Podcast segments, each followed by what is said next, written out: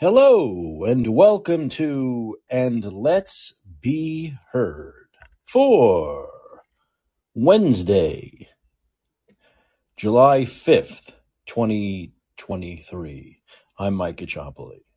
I almost forgot what day it was. It's one of those weeks. It's, it's, it's crazy weeks, right? Where it's like, uh, it feels like Monday now, right? Because we reset after yesterday. Because yesterday, the 4th of July being Tuesday, uh, people took off Monday and Tuesday. Now, some people are back to work today. Not everyone. I am. I'm back. Are you back? Or are you one of those people that just decided, well, I'm going to take the whole week off? Ah, the heck with it. Take the whole week. A lot of people seem to be doing that. But for those of us that haven't, it was kind of a weird week. So it is Wednesday. It is the middle of the week. I hope you had a very happy Fourth of July. I hope no one blew off any fingers or toes or arms or anything else with fireworks. It was just insane here in San Francisco. I mean, fireworks have been going off. Finally, I don't think I hear any yet. But of course, as I speak, it's only 11 p.m. here. So lately, the fireworks have been going off at 2, 3, 4 in the morning, Last night, I went to see a movie, and I came out of the movie about 11 p.m., and it was like a, a war zone. It was like a war zone. You could smell the fireworks, you can hear them. You couldn't even tell exactly where all the explosions were coming from. They were like all around me, and felt like a war zone. Ah, I love the smell of what was that line? Napalm in the morning. Oh, love the smell of fireworks in the evening. Smells like smells like stupidity, utter stupidity here in San Francisco. There are no cops anymore. I think I saw one cop the whole day, the Fourth of July. I think I saw one police car. So cops don't exist here anymore. There's really no law. I took an Uber to the movie theater and uh, I didn't even start speaking. I was just sitting there silently. And the Uber driver said that we now are living in a, a lawless city. No cops. He said this lawless city, no cops, and criminals can do whatever they want. People can do whatever they want. There's no repercussions. No one cares. There's no one to stop them. So it was literally a war zone here. I mean, it was fireworks and the the real loud ones too, right? I I I didn't see many of the colorful ones, just those really loud ones, huge explosions. And this was not just yesterday. Obviously, yesterday was the worst of it, but it was like two weeks leading up to yesterday, you know. And this is supposedly illegal, right? Yet people do whatever they want here. It doesn't matter. And they knew they could do what they want. Now, some people are saying, oh, Mike, stop being so picky about this stuff. It's the 4th of July. People always do this. Yeah. But the problem is, it's that mentality now here where it's like, we can do whatever we want. Whatever we want to do, we can do, and no one's going to stop us, right? And that's uh, uh, small things like fireworks, although it's not always small, right? People blow their fingers off, the buildings go on fire. Uh, but it's if you want to say fireworks is a small thing, fine. But then it's all the way from there up to looting, robbery, rape, killing. They can do whatever they want here now. Once again, it was the Uber driver who said that to me. I didn't say a word. I swear. I swear to you. I didn't start any conversation about politics or crime. And the Uber driver just said, I don't see a cop here in San Francisco anymore. We don't see cops and people can do whatever they want, you know. We were driving through the mission area and he was saying how it looks like a third world country, right? Um, dirty, incredibly dirty. Then he asked me about New York because I know my New York accent. He said, How about New York? And I said, No, New York's a little bit cleaner. And he was like, Really? I said, Yeah. I said, Look, it's not clean. It's run by Democrats, so it's not clean, but it's cleaner than San Francisco, you know? And uh, he was like, Oh, he was just a little surprised. I said, Well, I, I should say, Look, I tell you, I travel a lot, and San Francisco is the worst. It's the worst of the worst, you know. More, this is the Uber driver saying this. So you really should listen to your Uber driver. Why? Because they're out and about all the time. These people work six, seven days a week, 10, 12 hours a day, and they go through all of the areas in your, in your city, right? And they deal with a lot of different people. They go through a lot of different neighborhoods. So these are the people you should listen to. And this guy was very clear to me that he doesn't see police anymore. And I have to back that up because I rarely see police here. And like I said, on the 4th of July, I saw one police car the entire time.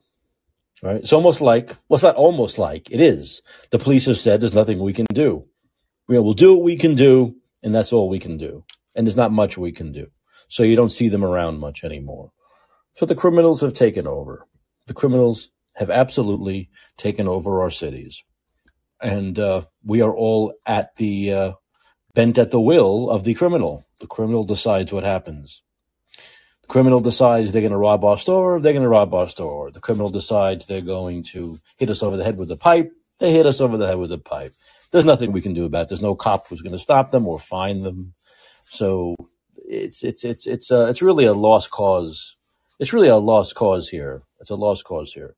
We'll get more into San Francisco stuff but I did want to talk about the big story of the last couple of days, of yesterday, actually, which is the, the Louisiana federal judge, Terry Doughty, um, issuing the preliminary injunction uh, blocking certain federal agencies and officials, including the FBI and the Department of Health and Human Services, from communicating with social media platforms. This was done because of the Twitter files and a lawsuit brought in Louisiana and Missouri, um, having to deal with the Biden administration censoring, you know, uh, colluding with big tech, i.e., Twitter and Facebook, to censor anything during COVID that had anything to do with, you know, not taking the vaccines, the vaccines not being safe and effective, masks not working, all that stuff, you know, vaccine passports, anything that was against their quote unquote official narrative they had censored, canceled, and deleted. And we know this was a clear First Amendment violation. And this is a, it really is. The, the more I listen to legal people talking about this judgment, this is like a major judgment, right? It's like a, a major, major judgment um, that is groundbreaking. Many people call it the, the most important judicial uh, ruling of the 21st century that this is pretty much saying this federal judge is saying that the plaintiffs the plaintiffs had enough evidence to prove that the government colluded with social media to censor people to stifle our first amendment speech. And now they're not allowed to even communicate anymore. It's against the law for them to to communicate. So what happened really it the attorney generals of Louisiana and Missouri filed a lawsuit arguing that federal officials overstepped their mandates and curtailed conservative speech throughout the pandemic. Judge Terry Doughty wrote he's likely to side with the plaintiffs on the merits of the case, but issue a temporary injunction preventing communication between the government and big tech companies, save for matters pertaining to criminal activity or national security threats. The plaintiffs are likely to succeed on the merits in establishing that the government has used its power to silence the opposition, Doughty wrote. Opposition to COVID 19 vaccines, opposition to COVID 19 masking and lockdowns, opposition to the lab leak theory of COVID 19, opposition to the validity of the 2020 election, opposition to President Biden's policies, statements that Hunter Biden laptop story was true. The federal judge continued all of them were suppressed. It's quite telling that each example of suppressed speech was conservative in nature. This targeted suppression of conservative ideas is a perfect example of viewpoint discrimination of political speech. American citizens have the right to engage in free debate about the significant issues affecting the country. The temporary injunction specifically named high ranking Biden administration officials, including DHS Secretary Alejandro Mayorkas, and Cybersecurity Infrastructure Security Agency leader Jen Easterly. Senator Eric Schmitt, who served as the state's attorney general until January of this year, applauded the decision. Today's court win is a huge win for the First Amendment and a blow to censorship, the Missouri senator wrote on Independence Day. Orwellian Ministry of Truth exposed, he added. Schmitt's counterpoint, Louisiana Attorney General Jeff Landry, was similarly pleased. The evidence in our case is shocking and offensive, with senior federal officials deciding that they could dictate what Americans can and cannot say on Facebook, Twitter, YouTube, and other platforms about COVID 19, elections, criticism of the government, and more, Landry told the AP. Meanwhile, an anonymous sort in the White House condemned the ruling. The, and, and by the way, they have now, the administration has now showing how much they hate the First Amendment, hate the Constitution, and believe in authoritarian dictatorial um, rule, uh, they're going to appeal it. Instead of just taking the L as they should and admitting they were wrong, you know, they could say some bullshit like it was a special circumstance, it was an emergency, we were all worried for our lives and our well being, and we're sorry we did it. No, good luck. They're not. They they I, I've said this many times. Democrats prove on a daily basis with every issue that they hate the Constitution, they despise the First Amendment, and they want to shit on the Second Amendment. They despise the First Amendment, but they want to like actually like defecate all over the Second Amendment. They hate the Constitution. They want to rewrite it. They don't like the founding fathers. They think they were racist. They hate the Constitution. They won't say it as blatantly as I'm saying it, but this is what they say with their actions, and they're doing it again now as they are going to appeal this. And what will happen, and Lance and Vlad and anyone else, I'll get to you in a second. But what they'll do is this they'll lose either. Eventually, they'll lose in the Supreme Court, right? And Biden will start his usual bullshit. MAGA, ultra MAGA, SCOTUS, ultra MAGA, gaga, MAGA, aga, aga, ultra, gaga, gaga.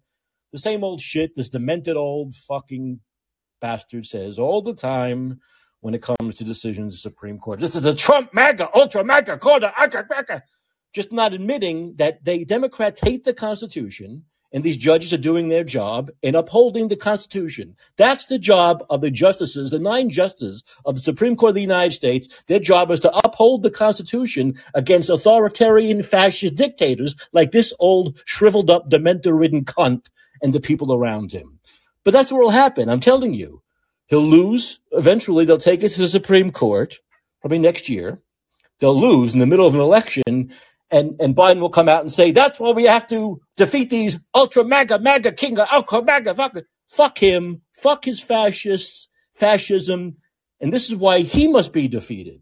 This is why we must defeat him with someone like Ron DeSantis, who did the opposite of fascism, who upheld freedom for the last three years. That's why people live in this free state of Florida. That's why people have left New York and California and they've run away to Texas and the free state of Florida because they're tired of living under fascist rule. Because in this country, we don't live under fascist rule. And that's why this judge brought down this judgment on July 4th. It wasn't a coincidence that this judgment came down on the 4th of July. It was this judge saying that it's very important to remember what the 4th of July means, what the 4th of July represents. It represents freedom. It represents the Declaration of Independence. It represents the Constitution. It represents the right of Americans to say what they want, even if those things are wrong or can be proven wrong. We have the right to be wrong.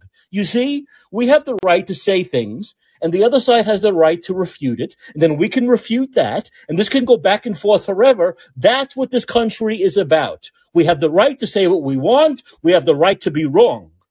Understand?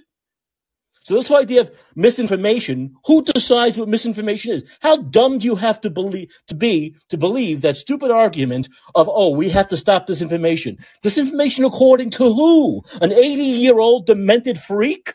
Who? Jen Psaki? Who? Alejandro Mayorkas? Disinformation according to whom?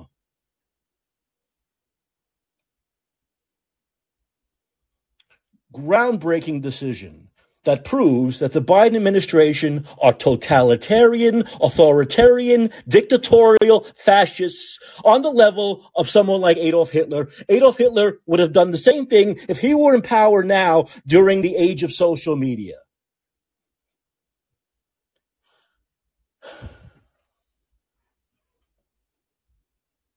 So it's a groundbreaking decision and they can appeal it up the ass if they want. They'll never win. And like I said, probably next year. It'll go to the Supreme Court. They'll lose.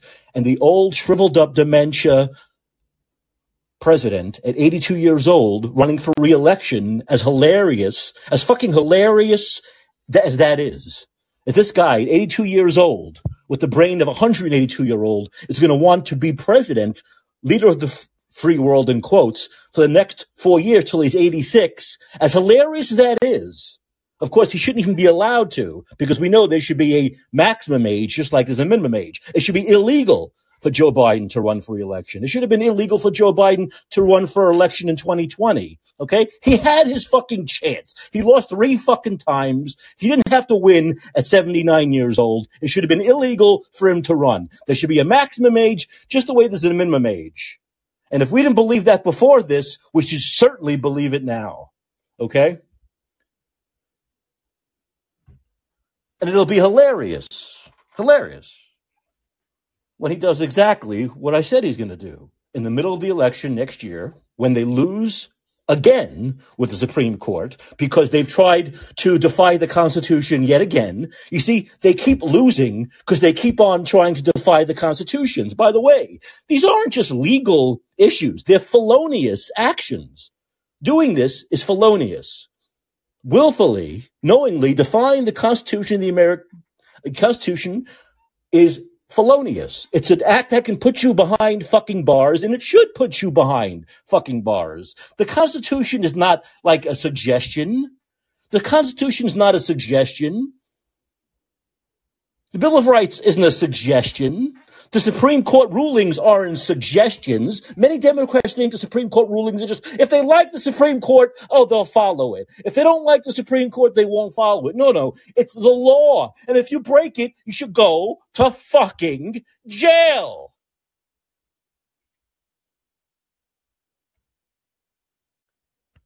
Hey, Lance, how are you? Fine, Mike. How you doing? All right. How was your 4th of July? Oh, fine, fine. Oh, I'll have a comment about that in a minute. But um, when I lived in New York City around uh, late '80s, early '90s, early '90s, the Hell's Angels uh, controlled a whole block in uh, on Third Street by First, between First and Second, uh, between f- what between um, First Ave and Avenue A, Third Street. Oh, you mean A- controlled the whole, Alphabet City, right? well East Village, Yeah, yeah. yeah. Okay. Yeah. So one Fourth of July, my friend Mark Stamey was probably the toughest guy I ever met. Now he would, you know, exacerbate story, you know, exaggerate stories, but he really was. He used to do underground, uh, underwater construction. You know, hmm like we had to go underground. It was like you know, blow shut up or or, or concretize stuff, whatever.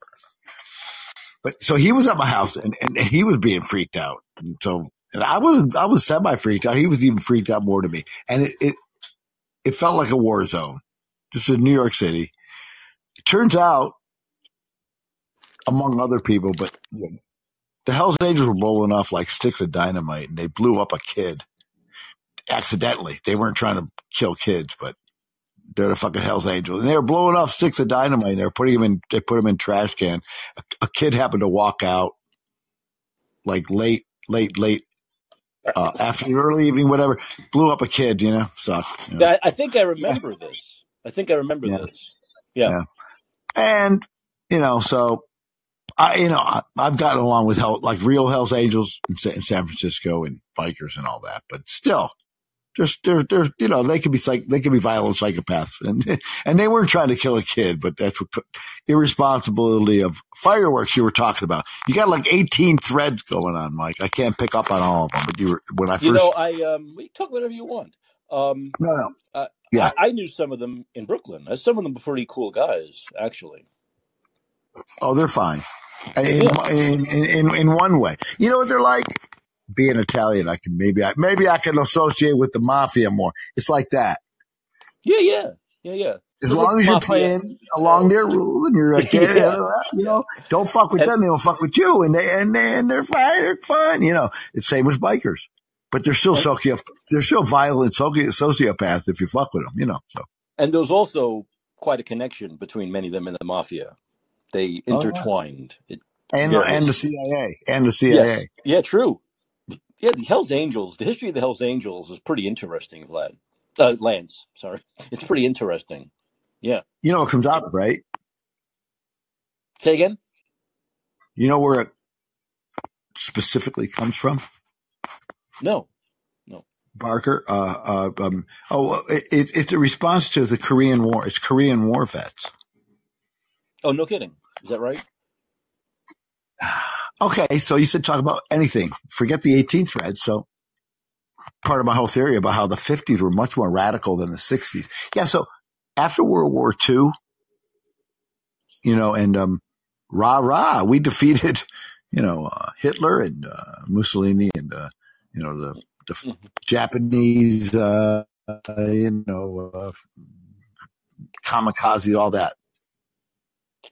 Then there was, you know, the Korean War. The Korean War was five years later. You know, we, we finished up World War II in what 45, 6, 1950. We're back in the Korean War, nasty war. It's called the Forgotten War. In other words, in other words, Mike, you know how we talk about Vietnam, right, as being this nasty war like Iraq, but you know, Vietnam, you know, yeah, you know, it was bullshit, blah blah blah.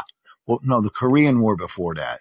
Anyway, when the Korean War mm-hmm. ended, when the Korean War ended, there was a lot of pissed off people, and that's where a lot of this radicalism came from. And it was, it wasn't very patriotic. You see what I mean? It wasn't like rah rah after World War II. It was like fuck America, you know. And so that's what the so this this it wasn't. But but but but but the Hell's Angels would wave an American flag. I wave an American flag outside my house right right today. But in other words, it was just radical. No, think. Okay, so it this might sound it's not corny. Think about um, James Dean, all the movies, and um, Marlon Brando. Right? Remember the biker movie, the Wild Ones? Oh, yes.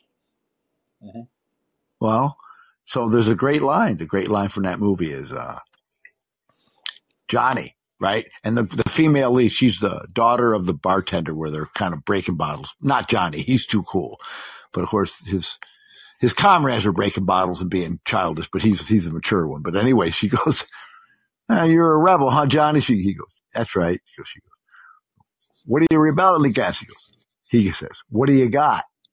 What do you got?" Yeah. So in other words, and James Dean. So in other words, these those those movies were based on you know reality. There really were biker gangs, and they really did meet up and to Sturgis to this day in Sturgis, North Dakota. That was a real event. And it was hyped and it was Hollywood and all that. The point, the point I'm making, Mike, is that after the Korean War, there was a real radicalism of like, fuck it. Okay. You know, the beat generation, like, um, you know, uh, what's his name there? Uh, of course, Jack Kerouac.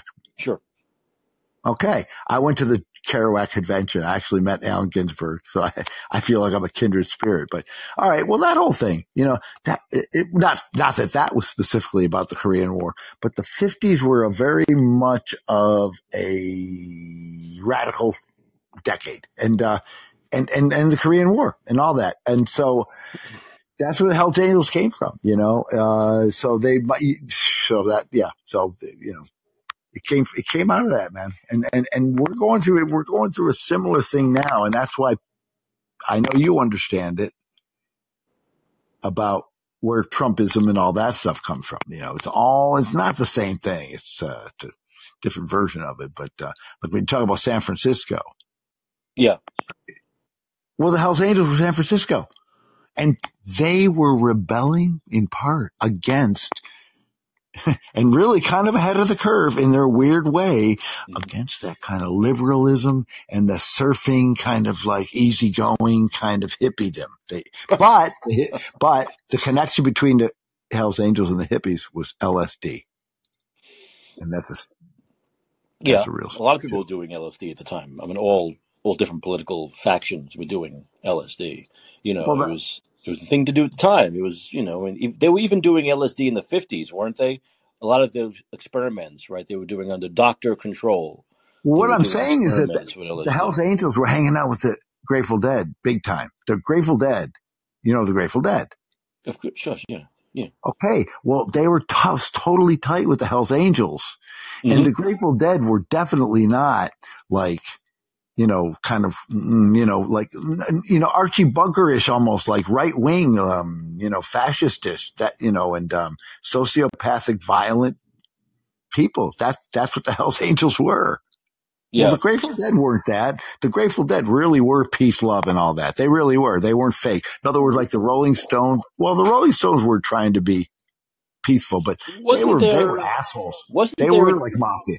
Well, yeah, ahead. Wasn't there an incident? Wasn't there a famous incident with the Hells Angels at a concert? At? Altamont.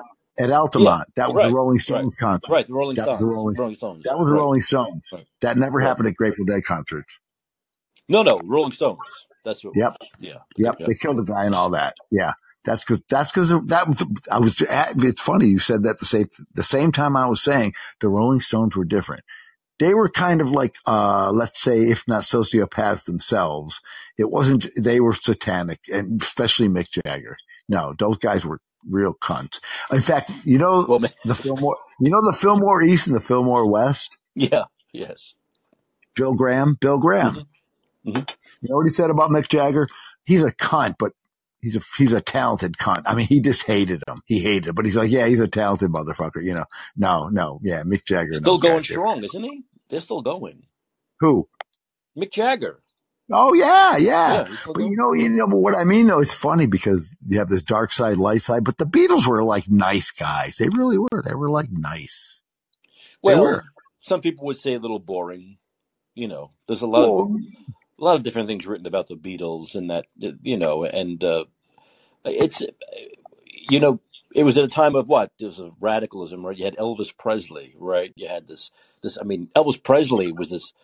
If you think about it, back then when you talk about Elvis Presley or the Beatles or whoever, or Mick Jagger, they were all kind of like I don't want to. I don't want to say cults, but in a way, kind of cult-like figures, weren't they? I mean, people would go there. You see the documentaries, especially the girls, right? They were like screaming at the top of their lungs. These were like, I guess I should say idols more than cult, but it was kind of, there was a cult around uh, Elvis and a cult of the Beatles and a cult of the Rolling Stones. I'm not saying these are bad cults, like the cult of, you know, the political cults we have these days or the religious cults, but those figures were very strong back then. I don't think you can repeat even with someone like Britney Spears now, or these people, you know, these concerts that cost a million dollars to go to, I don't know if you can compare it to back then. yeah, The way those people were idolized, they were idolized. you know what I just bought tickets to? what? Elvis Costello and the Imposters with Nick Oh, Lowe. okay. I thought you were. Gonna say, I thought you were going to say Britney Spears. oh no, I don't see you as a Britney Spears kind of a kind of a guy, Lance. Who me? Oh, I pay a thousand dollars to see Britney. No, I like Britney. yeah. yeah. I wasn't going to go. I thought it was going to cost a hundred bucks, but I, it's a three thousand seat theater. I, actually I saw Elvis Costello at this same theater Mhm. a bunch of years ago, free because I used to usher when there was great concerts. I said, "Great, that was a great job to have. You get free concerts. Well, yeah, it was, I just volunteered to usher, Mhm. knowing specifically so I could see free concerts. Was But what's cool about being an usher, you could kind of go not backstage, you know, not near the dressing room per se, and you know that we're upstairs, but you could go like on the side of the stage. You had run of the place, you know, it was great. You thank get yeah, great perspectives. absolutely. You know, no, no, it didn't Yeah. give me any special access, but it got me to see perspectives. You know, I could go, like I said, I could go like where the near the dressing rooms and the hallways, and you had the vest on, so it made you official, so you could just see at least perspectives of the concert that nobody else could see from the side of the No stage, et cetera, et cetera. Yeah. And it was cool. And I got to see all kinds of great concerts. Jimmy Cliff, I saw Elvis Costello, uh, Joe Jackson, not famous now, but he had a few hits, but you know, great, great Nice. and uh, all that. And now I'm, I, but I thought, well, let me see, let me go online, and it was only thirty two bucks. I had to buy a pair, so like with with the, with the fees and all the crap, it was only about sixty five bucks for a couple of tickets. And for someone like me who's older, who knows how inflation has gone through the roof. You where you, oh yeah, back in the day, you know, even when you figure inflation, it's like way inflated. I thought it'd be 50, 70, 80, 100 bucks. 32 bucks. Yeah, that's fair enough. That's great fare. Oh boy. Yeah. That's very fair. In a 3,000 seat theater, it's one of these old like opera It's house not, type. it's not fair anymore. You know how, how high these prices now with Ticketmaster and the fees and Well, this was through Ticketmaster. controversy over this stuff. Well, I bought it through Ticketmaster and it was 32 bucks. I thought, sure, great with the fees. No, that's more than fair. Yeah, no, I mean, I'm, I'm not, I'm not expecting, uh, you know, $20 tickets anymore, but yeah. Um, but you know what, Mike, you were talking about San Francisco and, um, Uh-huh. the lawlessness and all that, Mhm.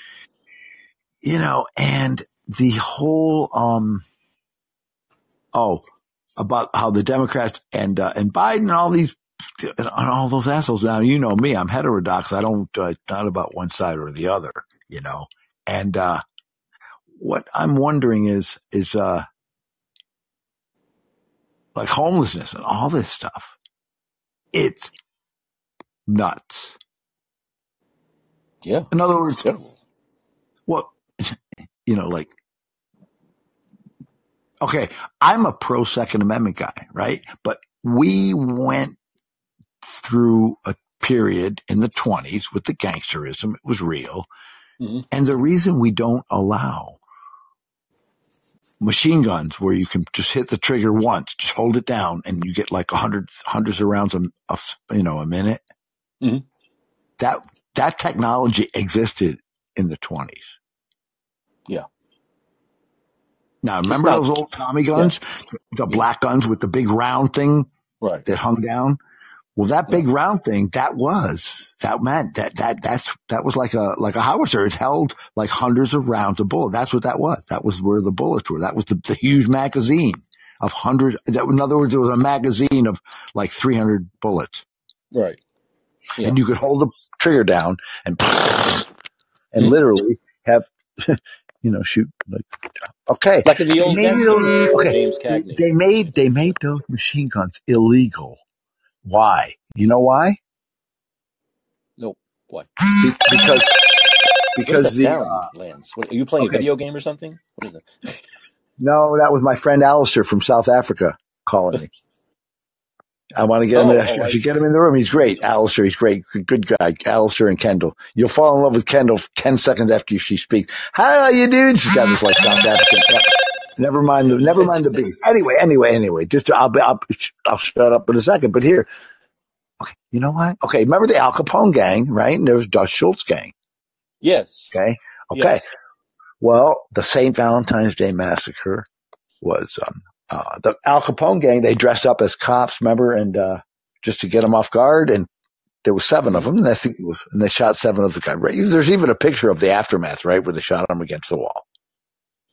That was so abhorrent. It was 1928.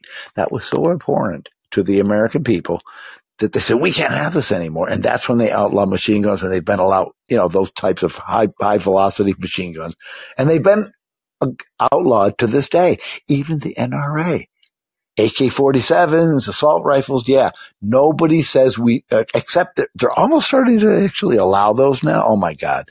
But anyway, from 1928 to now. You can't have guns that where you hit the trigger and hold it down and and and, and, you know and have hundreds of rounds Right. a minute. Right. But there's a difference They're illegal. the autom- but we did it. But, but what I'm saying is, how do we get from the, the, reason? The reason that the American and this wasn't because some brainiac did this. This wasn't like science. This was just the American people said, "Oh my God, this is horrible," and it was all it was was gangsters killing gangsters.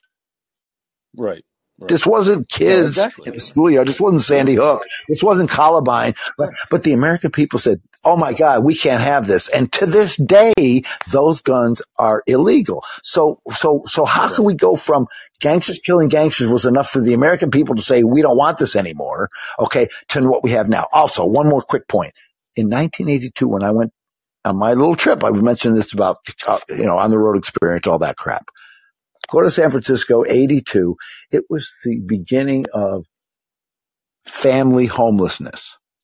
Okay. Mhm. Up to that point, up to that point, up to like the late 70s, early 80s, really, it's almost like a dividing point. You can almost pinpoint it. Was bums. Mhm. It was bums. It was old, it was men, single men, right? That was either just decided they wanted to become like hobos and live off the land or whatever and ride race or whatever. It was drunks or whatever. You know, it was like an Andy Griffith and Otis or whatever, only they were on the road. Okay. Mhm. all of a sudden it was families uh, that were homeless. That never existed in America much at all, ever. Okay. We had ghettos. Yeah. We had ghettos where families struggled and everything like that, but we just didn't have, what I mean? Where the, the families had to put up a shelter somewhere and live in the squalor and all that. Homelessness in post 20th century America until the 80s. And now we've got it rampant, like in San Francisco and everywhere. And don't tell me, and, and, and yes, yes, yes, I will say this. I say it's 75%, 80% liberals' fault. Really, I will. But the still, it's, it's, no, no, no, I won't say that. I'll say it's 55, 45. You know why? Because on the individual level, it's purple cities and purple states where it happens. But guess what? Guess what? Fucking Re- Republicans want to starve the government of Medicaid, Medicare, uh, states live in squalor. It's both parties. And guess what? It's the American people that let it happen. We're the only country that lets it happen. So whether it's, and I'm, I'm pro Second Amendment. I'm pro, you cannot be pro, more stronger Second Amendment than me. But the idea that as a society, we can allow kids to get shot and the, uh, we can allow homelessness. Fuck that. We got to do something about that. I agree, Lance. Thank you. Thanks, Lance. Uh, thanks, thanks for the call. I appreciate it. Of course, we can argue about what we should do about it, what we can do about it, and, and the promises that were given to us by someone like Gavin Newsom two decades ago. Remember, two decades ago, Gavin Newsom said he was going to end homelessness. Him didn't do it. It's gotten, you know, come on, 50, 60 times worse than it was in 2004. So that's these empty promises. And obviously, someone like Gavin Newsom doesn't have the answers. He promised he'd have the answers. His answers have made things worse. So we need to move on from people like Gavin Newsom telling us what we should do about homelessness. So once you once you make promises and you don't keep them, you're out. That's the way it should work in life, whether it's with a friend, a family member, or a politician. You make a promise. You say, I'm going to do this. I've got the answer to this. Not only do you not, it's bad enough if you don't do it, right? But you make it worse. You make it 50 times worse. You're out. You're out. You know, I'll get to you in a second, Vlad. Stay there. But um, we're going to go back in a minute to the, the ruling by the uh, federal judge in Louisiana. But on top of that, we have other stuff here, such as Biden and the student loan debt, right? So he promised to young people, come out and vote for Democrats last year, and we're going to make sure you can you can just basically default on those loans you took out. Okay. So knowing that the Supreme Court, this Supreme Court, okay, will never allow that to pass. He knew that. His look, if I knew that, I, if I knew that, I'm no legal expert. Okay, uh, I get my I get my legal stuff from watching Law and Order. Okay, the, the the lawyers that work for Joe Biden, the many top notch lawyers who work for Joe Biden, were telling him that the Supreme Court will never let it go. Doesn't matter. He lied because he wanted to get the votes. We know that because Joe Biden has lied for a half century. So what's he going to do now? He's doing the same thing. Now he's saying, "Well, no, we have another way of doing it. We're gonna we're gonna find another route, man. Another route, Jack." Why is he doing that? Because the election coming up next year, and he wants to get those young people to fool them again and vote for Democrats again, knowing it's not going to happen. So my question is, in talking about homelessness and going back to Gavin Newsom and promises by Democrats like Gavin Newsom, when do you say, when does the when does the phrase, the very apt phrase, fool me once, shame on me, because I'm trusting you, right? Fool me twice, shame on you. No, sorry, fool me once, shame on like W now. Fool me once, you ain't gonna fool me again. Fool me once, shame on you. fool me twice, shame on me. How many times are these young people going to allow Joe Biden to fool them? That's the question. He fooled them once last November. Is he to fool them again? Are they to allow him? Once again, in order to be fooled, you need to allow someone to fool you. It doesn't just happen by osmosis. It takes two to tango. There's the person doing the fooling and the person being fooled, right? So, how many times are these young people going to allow Joe Biden to fool them? That's the question. I guess we'll see, won't we? Let's see. Is Vladdy there? Hey, Vlad. How's it going, man? What's up? Vlad, are you there? Hello, Vlad. Hello, Vlad. Vlad. Vlad. Vlad. Vlad. Hello? Hello, Vlad. Vlad, if you want to come back up, you have my permission. I was trying to get you on there. Maybe you stepped away from the microphone. Anyway, I want to get back to the ruling in Louisiana because, and I've talked about this many times on this show, many times on this show, I have talked about the the media, right? And the fact that we don't have real journalism anymore. Um, and maybe Vlad's back. Let's try it again. Hey, Vlad, are you there? doing? How you doing? there you are. There you Good to are. hear you again, man. What's up? Good to hear you, How's it though. going? I, I told I told William last time, you know, when you were on vacation, I was like, you know what? Can I have uh, Mike Capiacholi to go? Two for here, one to go. And uh, you know, you had changed your hours. We missed you, you know. And I know I know I got to talk to you at eight o'clock. You were, you know, I made you sound like food. You know what I mean? You're that good. I made you sound like food, like a dish, like a fine like a di- Italian like a dish, fine like Italian dish. a Is that what fine Italian dish. You know. Like Mike? What are you, what are you calling me, Mike Cacciatore?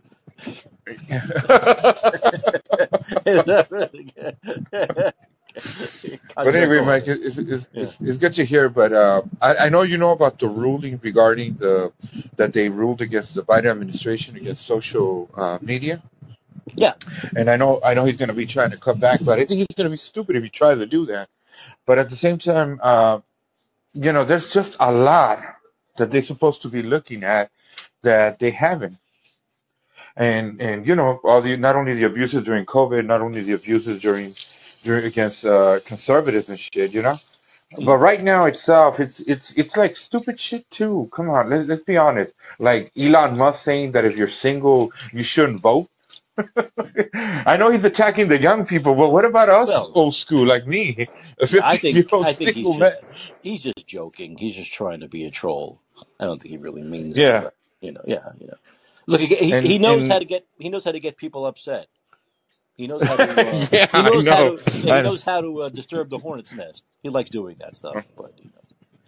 Yeah, look, the more well-rounded that you he's been are, right? killing Twitter, uh, Twitter, and now limiting if you're if you're verified six thousand, unverified six hundred. Look, I don't even use uh, Twitter that much.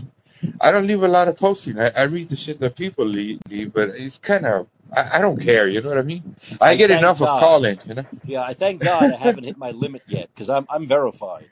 And let me tell you something, Vlad. If I'm looking at six thousand posts a day, something's wrong with me. So I haven't I haven't hit that limit yet. Thank goodness.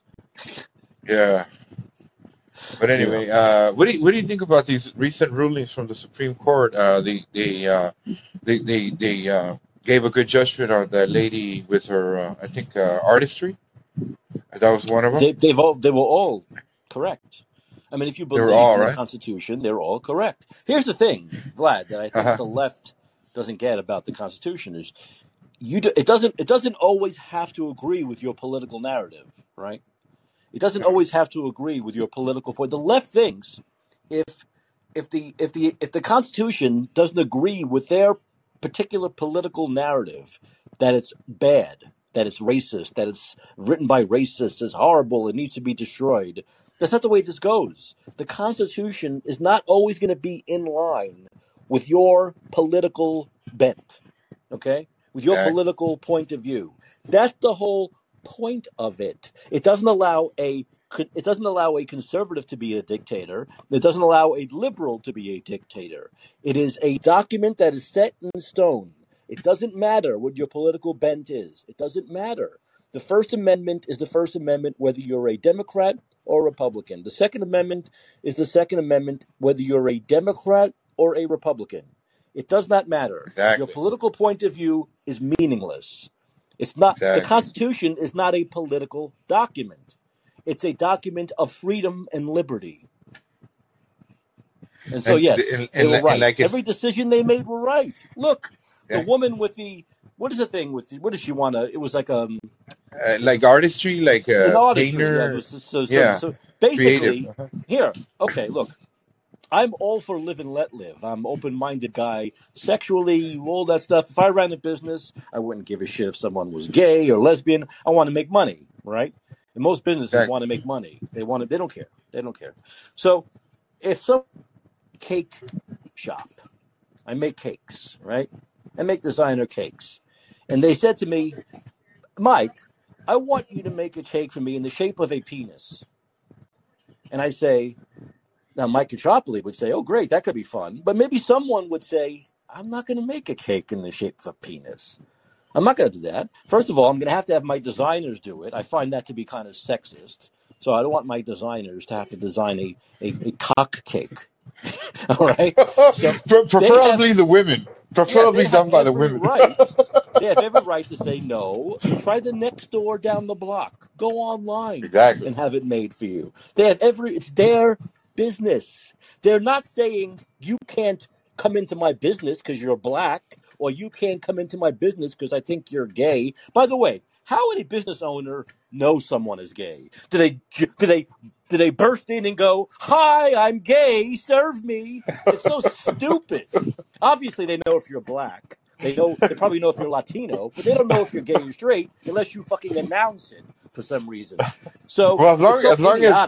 Yeah, this woman was not discriminating against someone who's gay. It's just that she did not want to do this particular thing that was against her, exactly. whatever it may be, her religion, her sensibility, her morality, whatever it may be. So what the left would like you to believe is that if you have a cake shop and someone comes in and says, I want a cake in, in, in the form of a cock, and you don't do it, you're being discriminatory. These people are insane. They have Sick. no idea what real discrimination is.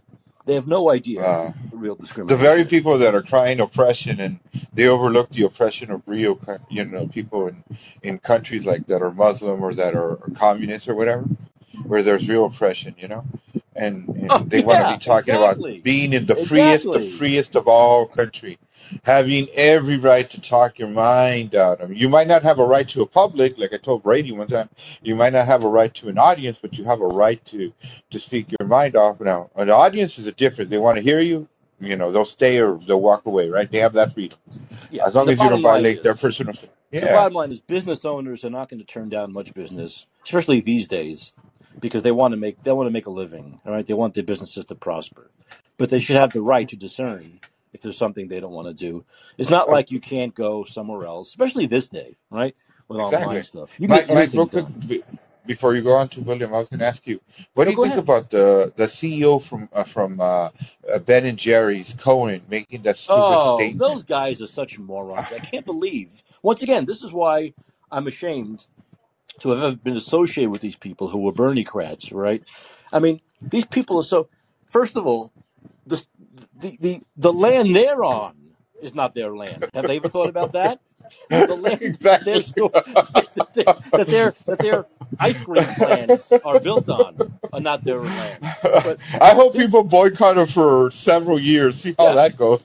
this total idiocy, and we saw a lot of this yesterday, right? With these people who were like, these people like Ben and Jerry, who have made yeah. billions here, curse the country that has allowed them to make billions of dollars.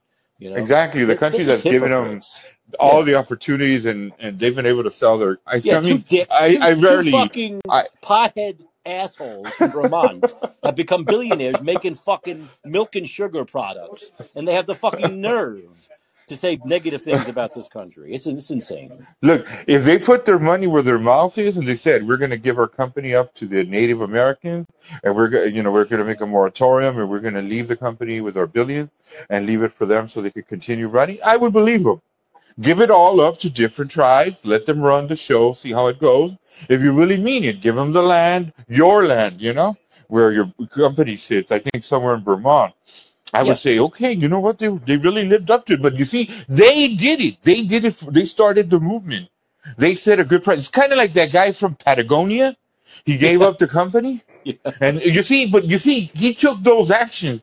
But I of know. course, he didn't leave a- many millions or billions of dollars. No, He moved right. long, moved on, but he gave up the company. But you see, that's a good move. But as long as they do it, and I expect everybody else to do what they're Right. saying, you know. No.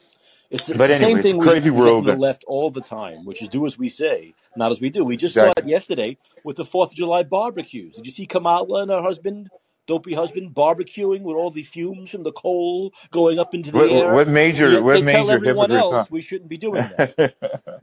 it's laws for thee, not for me. Goes back to Gavin Newsom. yeah. Laws for thee, not for me. But Or, anyway, or Mike, John love talking to you, brother. Yeah, good, good And I'd love to hear you when, when you're on a nice, uh, whoever's next. all right. Okay. Okay. All right. Um, I'll get to the call. I'll get to uh, Bill and touch in a minute. I just want to. I did want to go. Okay. So I've talked on this show many times about how journalism is dead. Right. How there are no real journalists anymore. How the journalists now basically are another arm of the of the government. Right. How they want. I've mentioned this many times. How too many people in journalism want the people they cover to like them. In other words, they want to be liked by Joe Biden. They want to be liked by by Jen Psaki. They want to be liked by the people they should be writing critical things about. Okay. So, once again, the New York Times. The New York Times, you know, these publications like the Washington Post and New York Times, they have these very, very powerful slogans, right? What's the Washington Post? Democracy dies in dark, darkness. The New York Times, all the news that's fit to print. But we know that's all bullshit now. It may have actually meant something one day. It may have meant something three decades ago, four decades ago, five decades ago. But now, of course, it's just gaslighting. It's bullshit. The New York Times is all the fake news that's fit to print, right? That's basically what it is now.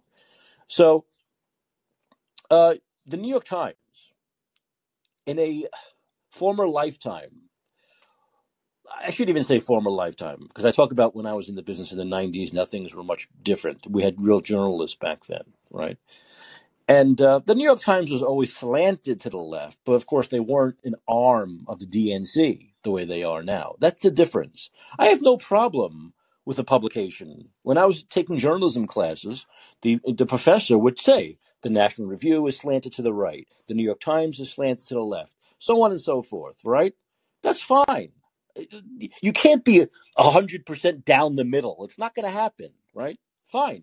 We knew this. It was known. But now the New York Times, the Washington Post, they've taken to the extreme where they're just like an arm of the DNC, right? An extension of whoever the president is, as long as that president is a Democrat. And so we see it again with this case with the judge and the censorship. The New York Times should be applauding this because they are a journalistic outlet. And what Joe Biden and the Democrats did was they not only censored regular people, they censored journalistic outlets like the New York Post with the Hunter Biden story, right? So journalists, no matter what side of the aisle they're on, should all be applauding this. That the, the, the law says that the President of the United States, the, the administration in power, can't censor journalists and American people. Okay? How about that? Amazing, isn't it? That we have a First Amendment and it was upheld by this Louisiana justice. But no, that's not what we're getting from the New York Times. The New York Times right away said, oh no, no, no. How are we going? To, how is the Biden administration going to censor misinformation? How is the Biden administration going to censor people who aren't telling the truth? They were actually crying for the Biden administration. They actually had actual tears. You could read these articles and you could see these, these, they're not journalists, these writers. They're not reporters, they're not journalists, they are writers. They write. They type into a laptop. That's what they do. So these people who type into the laptop, you could see the anguish they had as they were typing those words, that they could not believe. They could not believe that the law said that the Biden administration can't censor, cannot censor the American public. They couldn't believe it. Oh my God, what are they going to do? What is our administration? They might as well have said, What's our administration going to do now? Right? Because they are an arm, they proved once again, they are just an arm of the Biden administration. That's what they are. There should be a wing, a new wing in the White House where the New York Times and the Washington Post can sit and write stories, propaganda stories for the administration. That's basically what they do from the Times building in New York and the Post building in Washington, D.C. That's what they do. And they proved it again. The New York Times and every journalistic outlet should have been applauding, and this should be a win for journalism, a win for, for, for the First Amendment, a win for free speech, a win for freedom of speech, a win for freedom of the press. But no, they were crying tears for the Biden administration. So, of course, critics, many critics, ripped the Times after t- the outlet tweeted that a federal judge's injunction preventing Biden administration officials from contacting social media platforms about content moderation would hamper efforts to combat misinformation online. Conservative Twitter users accused the outlet of agitating for more government control of media and suggesting the outlet was complaining that the Biden administration could not control speech, which is exactly what they were doing. They were crying tears for the Biden administration not being able to control speech anymore. The New York Times published a tweet on July 4th, which provided a caption and a link to a corresponding report on, on the subject. The tweet stated breaking news a judge limited Biden administration officials from contacting, motion, contacting social media sites, a ruling that could curtail efforts to fight disinformation. So here's a journalistic outlet saying that if the Biden, if the government, if the president in power says it's disinformation, it is disinformation. Journalism is fucking cone stone cone stone cold dead. Stone cold dead. It is gone. It is dead and buried. That a journalistic outlet would say that if the president says it's misinformation, it's misinformation, and we're not going to we're not going to refute that. We're not going to investigate that. We're just going to take their word for it. Journalism is fucking dead. This is why you cannot trust anything the Times writes. You can't even trust their sports section. You can't even trust their weather. You have to check the weather on your own. Check the box scores on your own. You cannot trust anything that is written in that piece of trash outlet where the newspaper should be used to wipe your shit off your ass. That's all they're good for. That's all they're good for.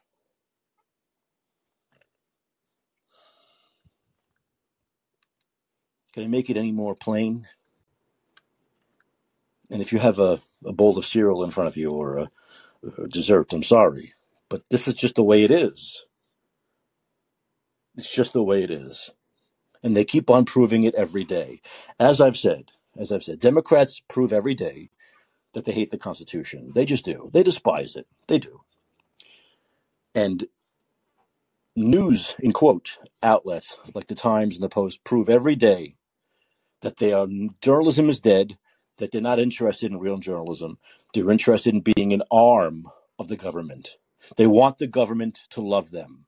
They want the people who run the government to be their friends. They want to go to parties. They want to. They want to be invited to soirees. They want to be invited to dinners at the White House. They want to be buddy buddy with these people. They do not want to be real journalists anymore.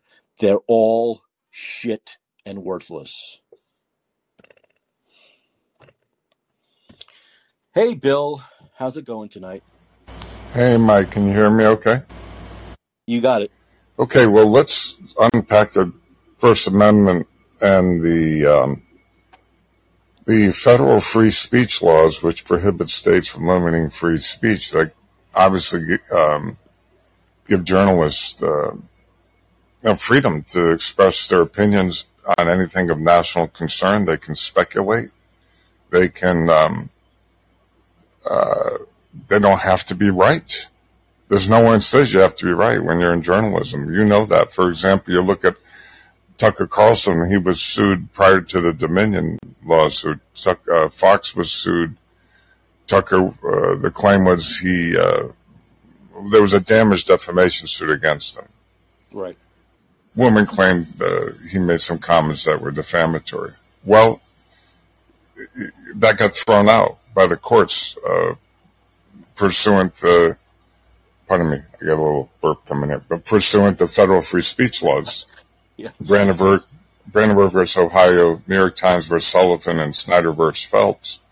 Plus, you know, Tucker Carlson, for example, or any opinion broadcast is just that. You know that. Um, Rachel Maddow, a lawsuit was brought against her. Same thing. Their lawyers went in, argued the same thing, and got thrown out. So legal precedent is set, um, and the case laws apply, should apply. That there's no under no circumstance should they not be. Because if we don't have freedom of speech, and if if journals have to worry whether or not they're going to get sued for damage defamation because they say something that may not be correct. I mean, let's look back at no weapons of mass destruction as it turned out. Not only that, no Iraqi hijackers, by the way, Yeah. if you believe the hijack narrative. There wasn't one Iraqi hijack. You don't hear that. Mm-mm. Now, 20, nearly 22 years later, Kim Iversen just did a YouTube for July 4th, where she had a guy on who was talking about the demolition of the towers.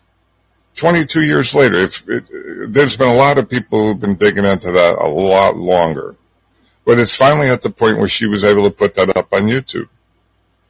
You know, and you and I touched on this a little bit last time, but uh, so it took nearly 22 years. Prior to that, if you recall, Bush Cheney Rumsfeld was like, you know, don't go along with these crazy conspiracy theorists. Right. You know, Right. Right. Right.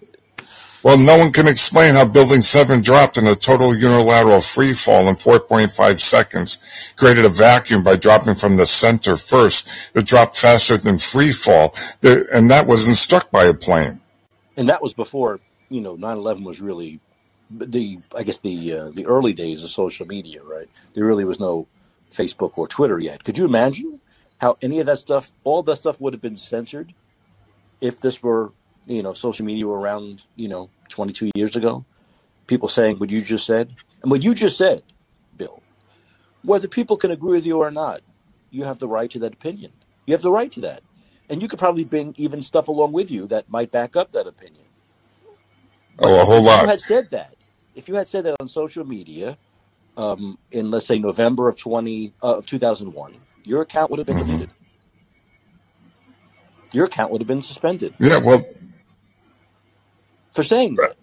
absolutely. And mine was in Fable Book for citing COVID. Yeah, I mean, Uh, now if you say stuff about 9/11, it's I guess it's you know the it's so it's over two decades now, so they're not gonna right, right. you know go crazy the way they would have back then. But it's uh with right with COVID stuff. I'm so I'm just saying that you have the right in this country to have an opinion. Okay, people don't have to agree with your opinion. Uh, they can refute your opinion with other opinions or with facts or with evidence or whatever they want. But they have no right to not allow that opinion. It's called freedom of speech. is nothing in the First Amendment that says the speech has to be proven beyond a reasonable doubt to be correct in order for it to be allowed. It doesn't say that. I don't see that caveat in the Constitution. I don't see it.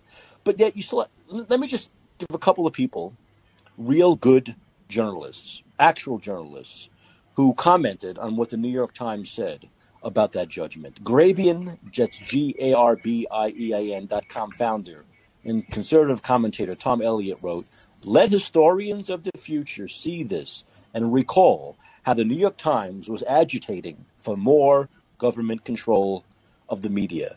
Okay? Author Michael Shellenberger blasted the paper saying, You guys have lost the plot. And I think probably one of the greatest journalists living today, Glenn Greenwald, accused the paper of advocating for government censorship with the Post, tweeting, Of course, the New York Times depicts this anti censorship ruling as a dangerous sealed shield for, in quotes, disinformation. The most surreal fact of U.S. political life is that the leading advocates for unified state corporate censorship are large media corporations. Boy, he really, as usual, hits the nail right on the head, doesn't he?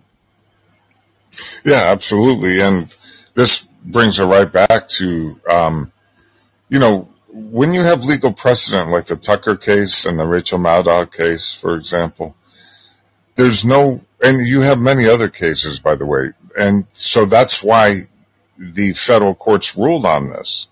No, there's laws set up. If you threaten someone online or something like with a physical threat, like you're going to harm them, well, you could be arrested for that. You know what I mean? You know, but expressing your opinion on something of national concern, nowhere does it say you have to be correct. And Judge Napolitano talks about this. I'm going to broach into something that's very sensitive for people, but it needs to be talked about.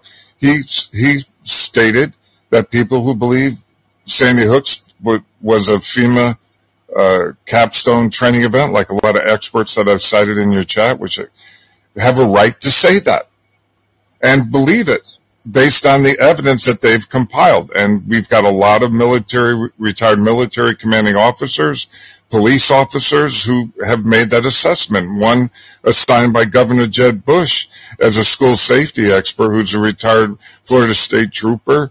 And I've sent you these DMs, a retired school principal and administrator, and has sold over 10,000 safety school programs all over this country is Wolfgang Halbig. And he's a hero just like the January 6th uh, federal agents who came forward who exposed all that corruption and what we can call the Fed surrection. Uh, you know, this man is calling for a congressional grand jury investigation. I'm behind him 110%. I've done my journalistic investigation. I've talked to him three times. And, you know, you told me if I wanted to talk about it, I can. So I'll leave it at that. I don't, I can go a lot deeper. I could talk for hours about this, but there's so much here that even if you believe it happened, right? You have incident commanders for the Newtown police and the EMS and paramedics. They did not allow any of those reported uh, casual, or let's say injured initially, to be treated.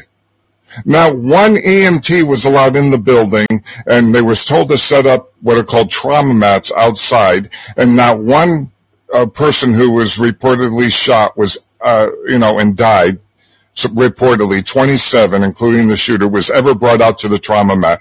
Not one medical evac helicopter was ever called. All that violates protocol. Uh, uh and all those EMTs, incident commander, and Newtown police should be sued if things happen the way they said it did, because that is so on far out and on the extreme. By the way, when it comes to trauma, it has to be a medical doctor to determine someone dead at the hospital unless they're decapitated. And you look at JFK who was shot in the head. He was rushed to the hospital into surgery. So what should have happened there was the incident commander should have called in the medical evac helicopters 13 minutes away from Hartford helipad, flown in surgeons, whatever it took to treat people and treat. None of that happened, Mike. I know. No, I know. So my point is this: there's people in call-in who right away want to jump on my ass because I point out aberrations that are so extreme that there needs to be an investigation, and I contend that Wolfgang Halbig is right on point.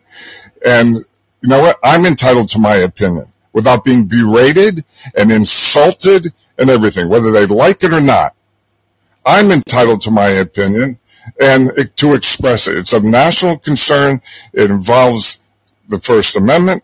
It involves school safety. It involves gun rights. It involves uh, rights of due process and, and criminal and civil settings.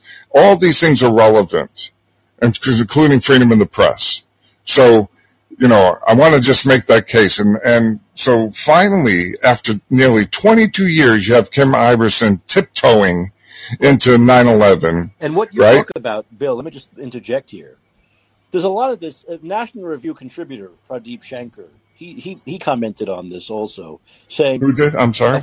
uh, the Pra- Pradeep Shankar, he's a he writes for the National Review, and he said, of course, the Times can't admit that it's the government that was sometimes spreading misinformation. How that fact Right. is, of course, lost on the New York Times. That, according to the New York Times in 2023, the government never spreads misinformation. Ever, ever, ever. Right, right, right. this, these people are to be taken seriously as journalists. It's, in- it's insane. It truly is. Yeah, let me let me add two more quick things. When you have ahead. expert witnesses, Yeah. there's two more expert witnesses. All were retaliated against, just like the district uh, federal agents for the FBI were retaliated against. You had Wolfgang, you had um, James Tracy, who was a tenured professor in media and ethics. Media and ethics. He knows exactly for Florida Atlantic University.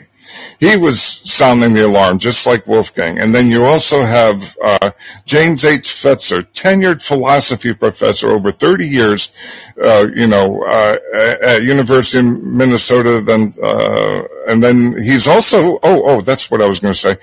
Uh, Wolfgang's retired military and Fetzer's retired commanding officer, U.S. Marine Corps, in weapons, ballistics, and explosives. Tell me these men don't have the background. I'll tell you what, if my kid was killed, right, I'd want people like them investigating and finding out why the hell incident commanders didn't call in paramedics allowed in that building and allowed to treat my kid immediately because seconds count in those matters if someone's bleeding out.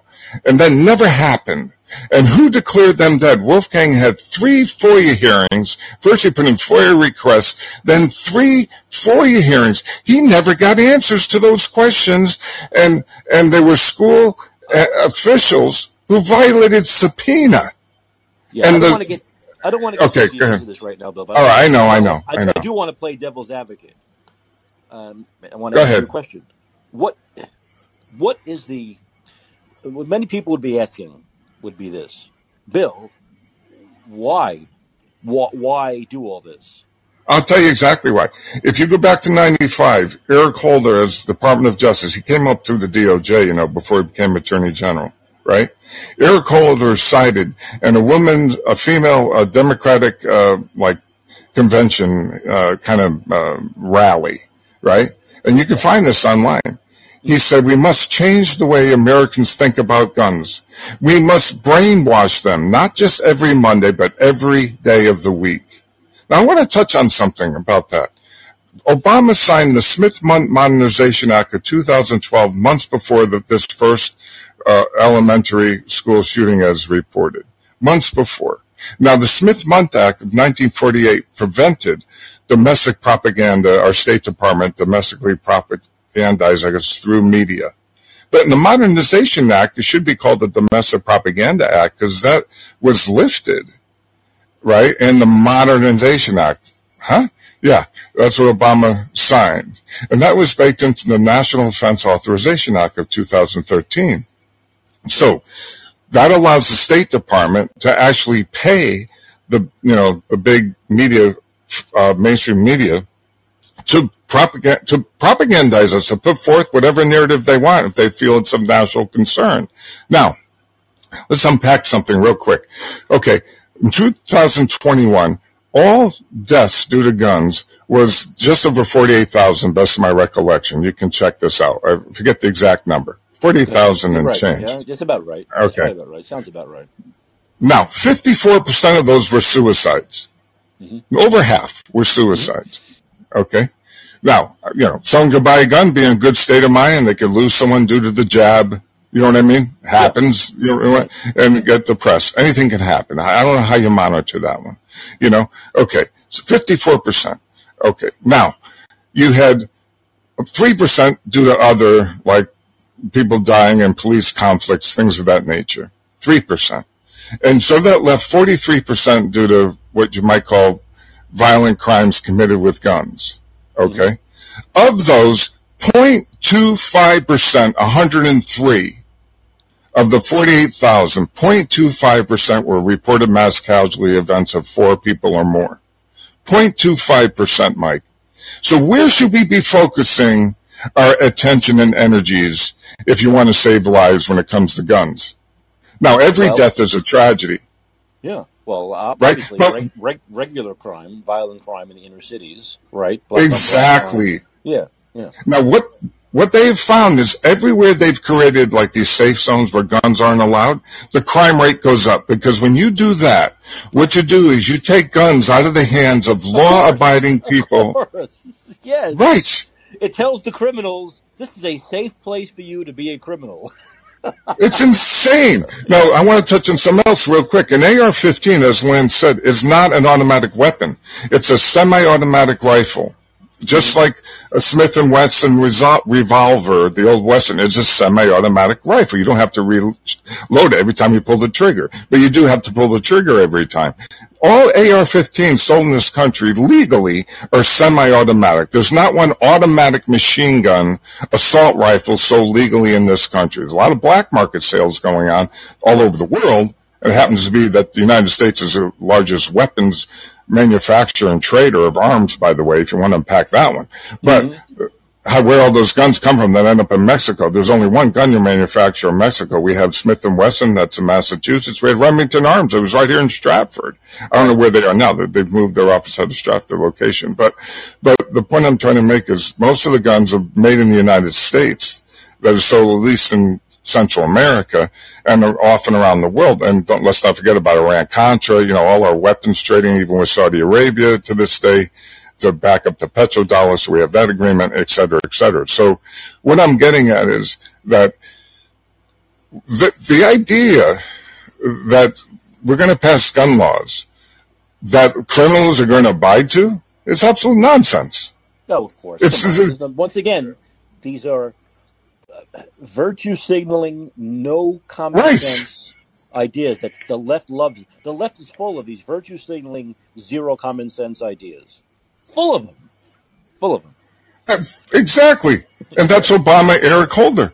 You ask yeah. me why. There's your motive. Like when you look at what's a crime, you look at two things, Mike. You look at what's called mens rea, which is the uh, mental mindset. You already have Eric Holder tell you. He wants to brainwash you and me and everybody else into not carrying guns, right? He already told us his mindset. And then you have the actus rea, the action. Well, they have, how are they going to brainwash people? Well, how do you brainwash people? It's called problem reaction solution or what you have to do is you have to destabilize, de, de, demoralize people. This is ideological subversion. This is Brezhnev, okay? You have to de, demoralize, destabilize people. You have to put them in a state of crisis, well, right? Once again, I, I, have to end the call in the second, Bill, because I do want to, I, I want to talk about one other uh, aspect of this ruling, and also I need to, I'll finish with Lance, but I do want to say this, Bill. I'm going to play the devil's advocate once again with you okay, I hear what you're saying. They want to brainwash people. I understand that. There, there have been people who have said that, you know, that they want people to, um, obviously, every time these things happen, they bring up, of course, guns and, and they brainwash people into believing that the guns are the problem, not the people, right. so on and so forth. But what I would say to you is, playing the devil's advocate here, is why would you have to create these things when they're eventually going to happen? From time to time. Well, it's there's James H. Fetzer dives into this deep. You know, Mike, just like let me just plant this seed because this is something people aren't ready to hear. This is the same government that we have that has lied us into every war since I've been alive. I was born in 1960, and if you believe Smedley Butler war is a racket, long before that. Okay, so you keep that in mind. Number one. Number two, there's a guy, John Perkins, Confessions of an Economic Hitman, one and two you may have heard about. He talks about our covert wars, our proxy wars, and how we overthrow governments. Well, John Perkins' Confessions of an Economic Hitman Hitman 2 is about how we do it domestically now. Mm-hmm. And so we need to start looking. I suggest to everybody, what we need to do is listen to a guy like Wolfgang and have a congressional grand jury investigation for two reasons. One, if it did happen, then there's gross negligence, dereliction of duty, including a medical malpractice that needs to be uncovered. Two, if it didn't happen, all the more because if he's right, then, then, then we need to start deconstructing that's like, like I said, Mike, 0.25%. It's not as often as it's being portrayed to be. And what, let's not forget our government, uh, and we'll look at January 6th. Were we told the truth about that? No, of course not. So what makes everybody believe right away that all these reported mass casualty events are real? And one last thing, Mike, I want to say one more thing. The trigger is the booby trap. The psyop is this. If you recall Kuwait, Desert Storm, right? The Iraqi first invasion. What was the red line, the trigger that got people all frothed up? That supposedly um, Iraqi soldiers took babies out of incubators and threw them on the ground, right? Yeah, now, was, that, yeah our Kuwaiti ambassador's daughter testified to that very moving testimony. That was all an act. Yeah. She was coached. That turned out to be a lie. And we're So seeing a it's lot not of the the f- same lies with Ukraine now, aren't we? I mean, yeah, Bill, of course, you're right, 100%. The, the government and, and, the, and, and the media as it's constructed now is they're, they're, they're both the most the most disgusting um, uh, purveyors of misinformation around. Yet they gaslight by saying everyone else is, is purveying misinformation and they're telling the truth, right? Right, and the capstone training event, uh, that's the last thing, was signed by Obama in 2012, which integrated all levels of government. If if they were going to do something like that, it's called the capstone FEMA DHS training event. And the first selectman of woman of Newtown testified in the FOIA hearings that Wolfgang was the petitioner, that DHS was directly involved from the beginning and dropped a sign, everyone must check in. No first responder checks in to a mass casualty event, ever. But they do have to check in if if there's going to be a capstone training event. And porta potties were delivered inside the crime scene before it was secure. That would never happen ever, ever. And only 15 kids were escorted out out of 464. Where's all the photos of all the rest of the kids being escorted out of there? There's so much here, Mike, that right away Lance is going to come in and he's done this in my own room and just scream relax. like a maniac. Lance, Lance says he wants to talk about SCOTUS. We'll make sure he keeps it to SCOTUS. But um, I do want to say I'm going to I'm going to end with this, Bill. Um, this is the only personal uh, tidbit I have on Go ahead. on not not the Newtown one. This is the the one I want to talk about is the the one in Florida. Right? What was the one in Florida again with David Hogg a few years ago? That I, you know, be honest with you, I have to research that. I haven't dove into Oh that yeah, one. the one in the one in Florida. The one, I don't I don't know I don't have any personal connection to one Newtown, but I know the one in Florida, the one with David Hogg. When of course David Hogg just all of a sudden became this big the advocate against the Second Amendment. Right here, here's a kid that happened. Even that is fishy, right? This kid who's in. The, if you remember David Hogg, he was in the school right while it was happening in Florida, and uh, the whole time he's like doing a, a video of it. Right? I mean, here's a someone who's supposedly shooting up your school, and yet you have the the the wherewithal to just start a, a video session, right? Anyway, so any videotaping everyone hiding and, and doing commentary and stuff. Of course, every, normally in that situation, you're shitting in your pants, right? Anyway, so and then of course this kid David Hogg becomes this ridiculous, you know, anti Second Amendment crusader, anti NRA crusader. So almost as though that was all planned, Bill. Almost as though. Well, you know, you got to keep in mind the feds were directly involved. You know, all the way to the Department of right, then Justice in, once again, in then there, January there was also 6th. the there was also the other guy whose daughter was um, uh, reportedly killed, and I believe his last name was Guttenberg. Guttenberg, and uh, he also became this big anti NRA crusader based on the fact that his daughter was was killed in this mass shooting. I know someone who is a neighbor of Guttenberg, and he said to me, Mike, about two years before the shooting happened, he was walking with this guy Guttenberg, and he was talking to Guttenberg about the area they live in and how safe it is. And it is a very safe area. Uh, Parkland, Parkland, right? Yes, it's a very, Oh, the very, very Parkland. Okay. yeah, it's a suburb of you know Fort Lauderdale, that area. But it's, it's Yeah. it's it's it's a very safe place. There's not much crime there. So he said he's walking with Guttenberg one day, and this is like two years before the shooting happened. And he says to him, he says, "You know, isn't it great that we live in a place like this with all this craziness that's happening with shootings all over the country?" And Guttenberg said to him, and he never forgot that he said this. Well, that kind of thing can happen anywhere. You'd be surprised. That's exactly what he said. You'd be surprised. That kind of thing can happen anywhere. And it just so happened two years later, it happened in his city, and his daughter was killed. And he remembered he had said that, and he reported this to his wife.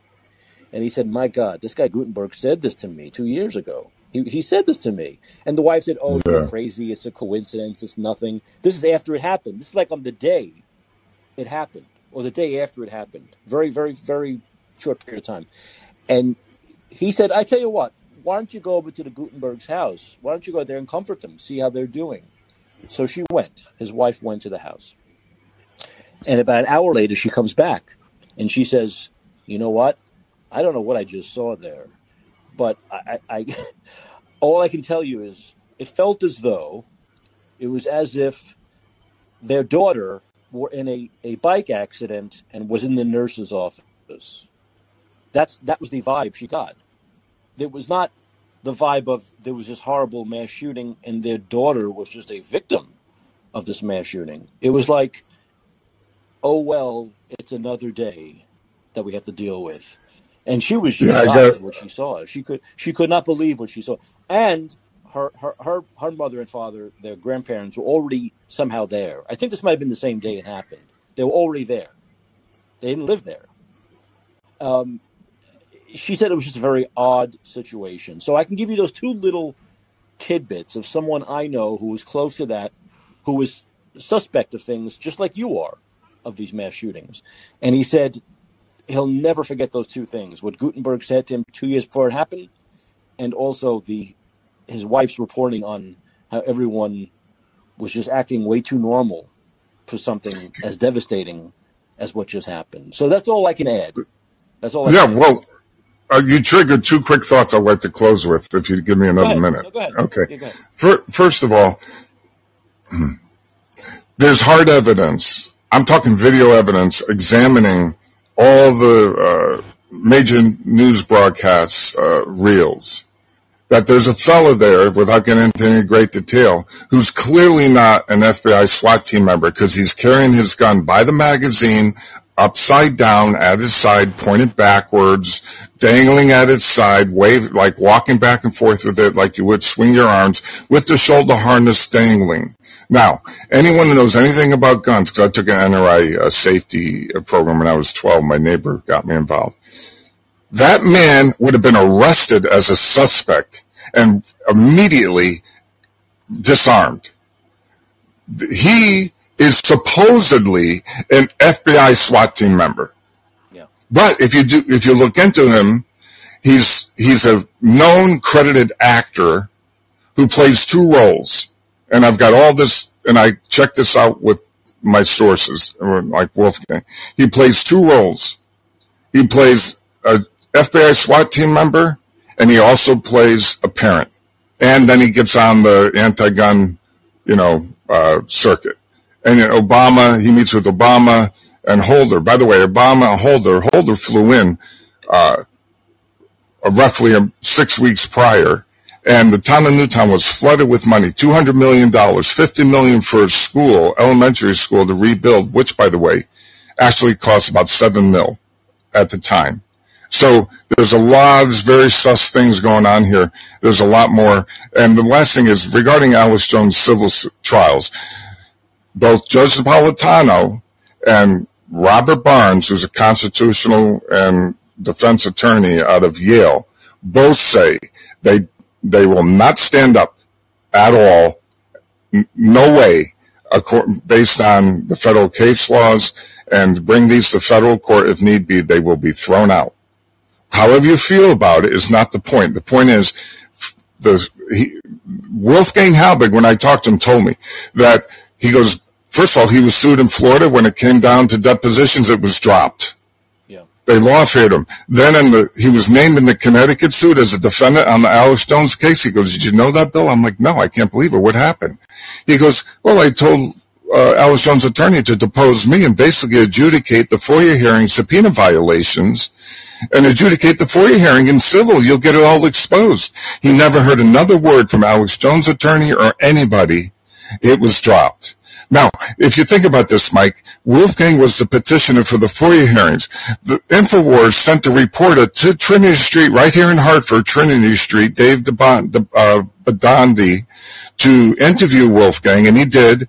And that's at the end of the first FOIA hearing. By the way, these FOIA hearings are still available on Rumble and the Rumble library, along with a video on Sandy Hook Revisited Wolfgang Halbig, where he's calling for this congressional grand jury investigation. So that's in the public domain still. Right. So um, now, now let just to wrap it up. Okay, so when when you now, Mike, if you're reporting on this like Infowars was, was. and they dropped the lawsuit against the guy that you were using as your expert that you reported on and that you interviewed multiple times, how could you be sued? They dropped the lawsuit against him. I, uh, that's true. That's a good point. There's no chain of liability. It's gone. There's there's no intent of malice reporting on this by me now or anybody.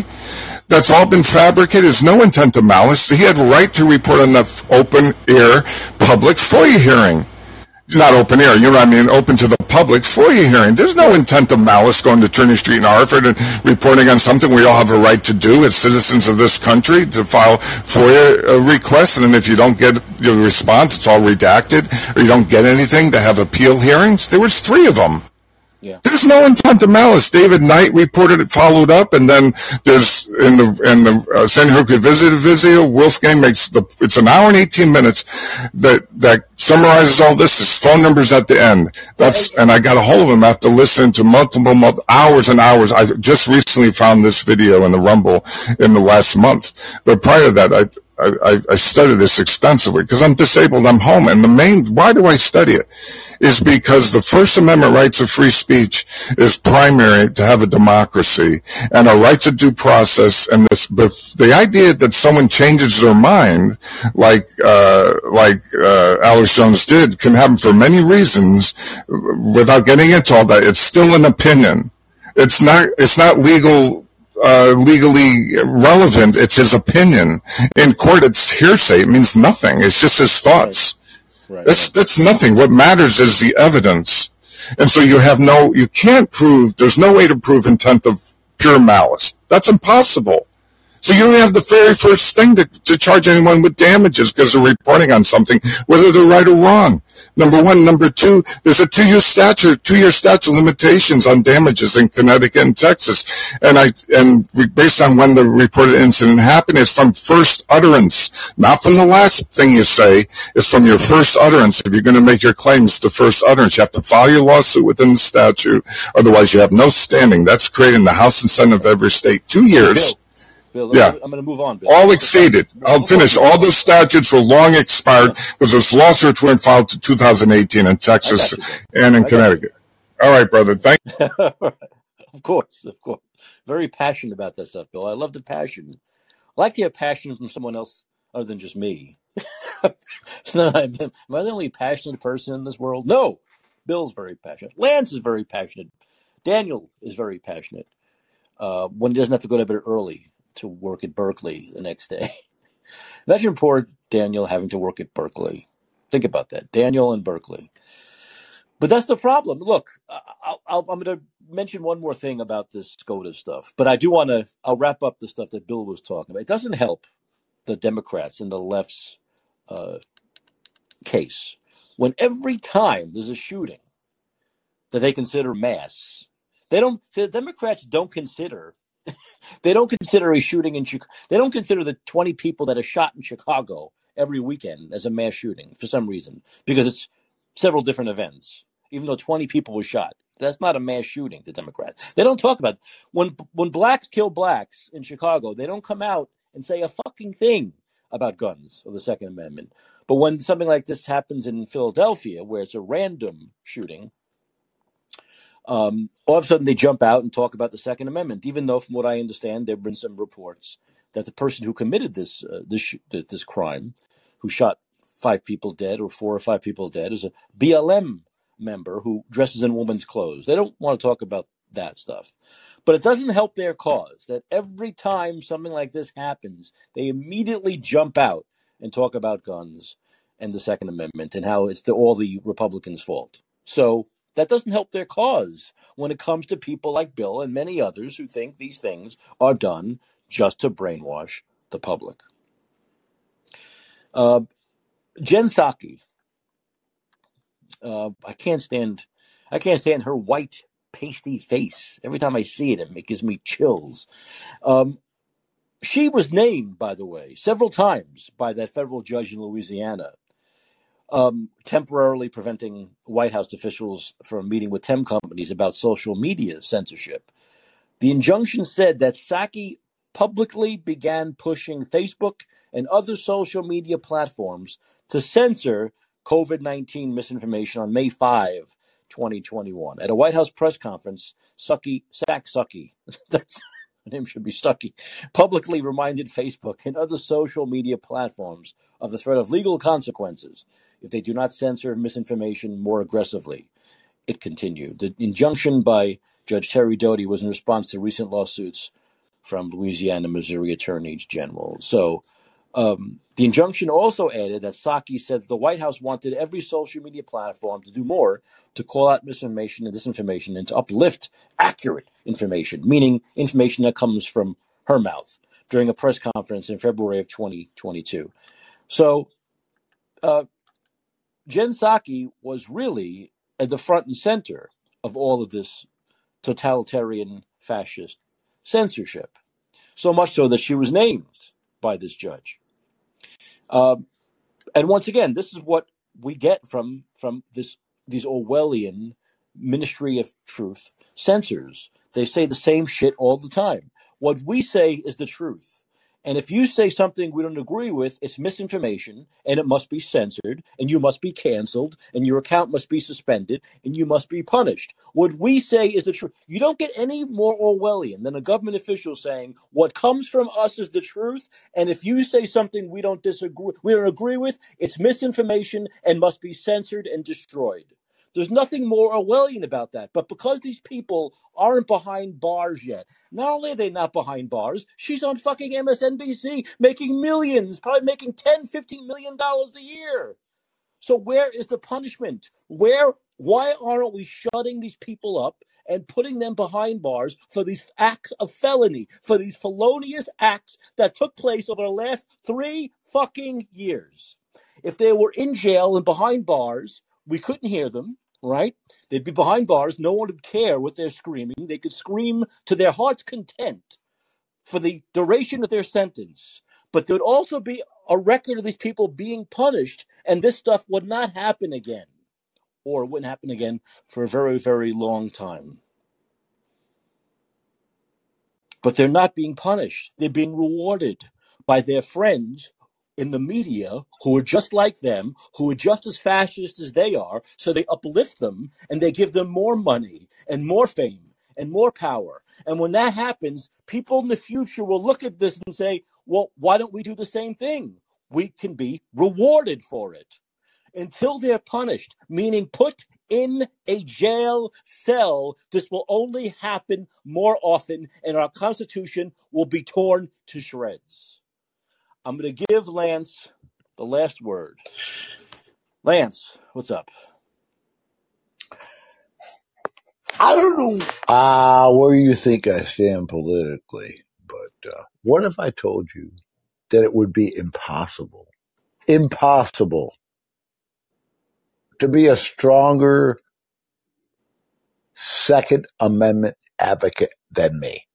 You said that many times. Okay, I'll take your word. I mean it. I'm saying that militias are mentioned twice in the Constitution. And if you had retired generals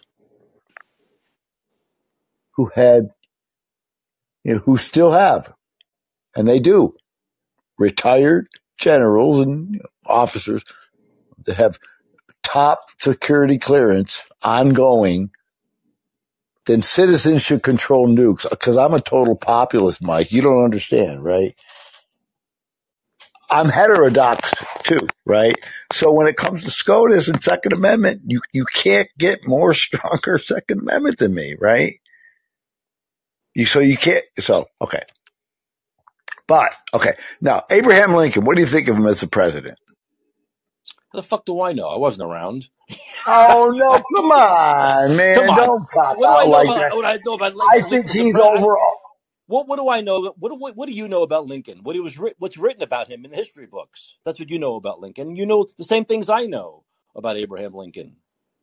We know the same things. What What's Okay, written in history books? Okay. That's why what's written in the history books matters, Lance. It No, no, no, no, no, no. no. Okay, okay. I want to make an overall point about SCOTUS. You know what? Here it is, Mike. I'm a populist. You know what I mean?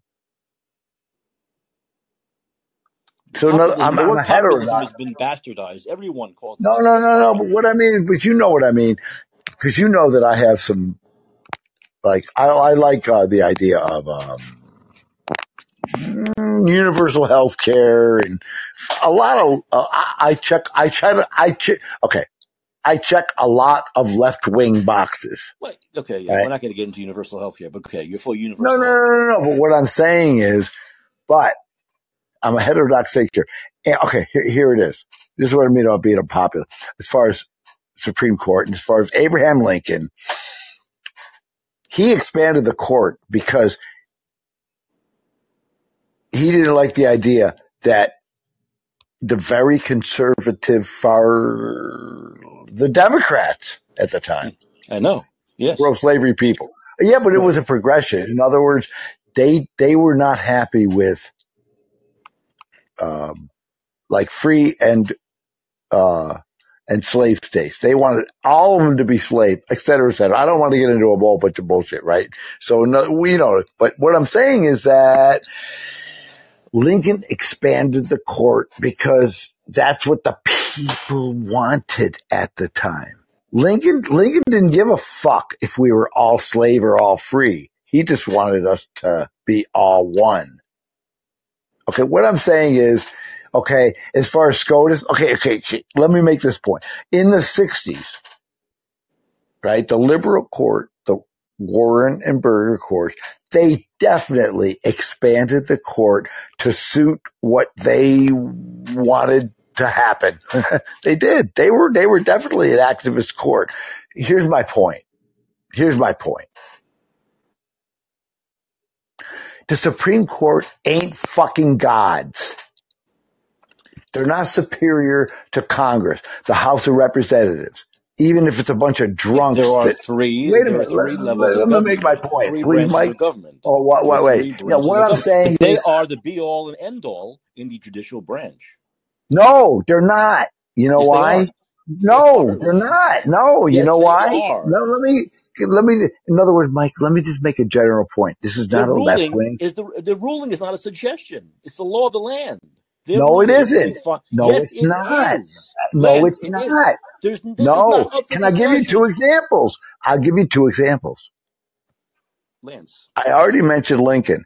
He expanded the court, not threatened to expand the court. He expanded the court to make sure that he could get these anti-slavery stuff in the 30, 40, 50th Amendment before he got killed. Okay. FDR. Now, everybody, everybody talks about FDR, and I think you know your history maybe about FDR. Lo- He supposedly uh, lost the battle about expanding the court uh-huh. uh, when he was president. Now, when he now there's no okay. So can I say one thing? The affirmative action case that came out to the Supreme Court totally correct what they did. Right, anyway, but going back to FDR. Now listen, really, it's thirty seconds here. but that's your opinion. They're correct. It's my opinion. what? They're correct too. Yeah. No, no, no. I'm not trying to. The, historically speaking, matter.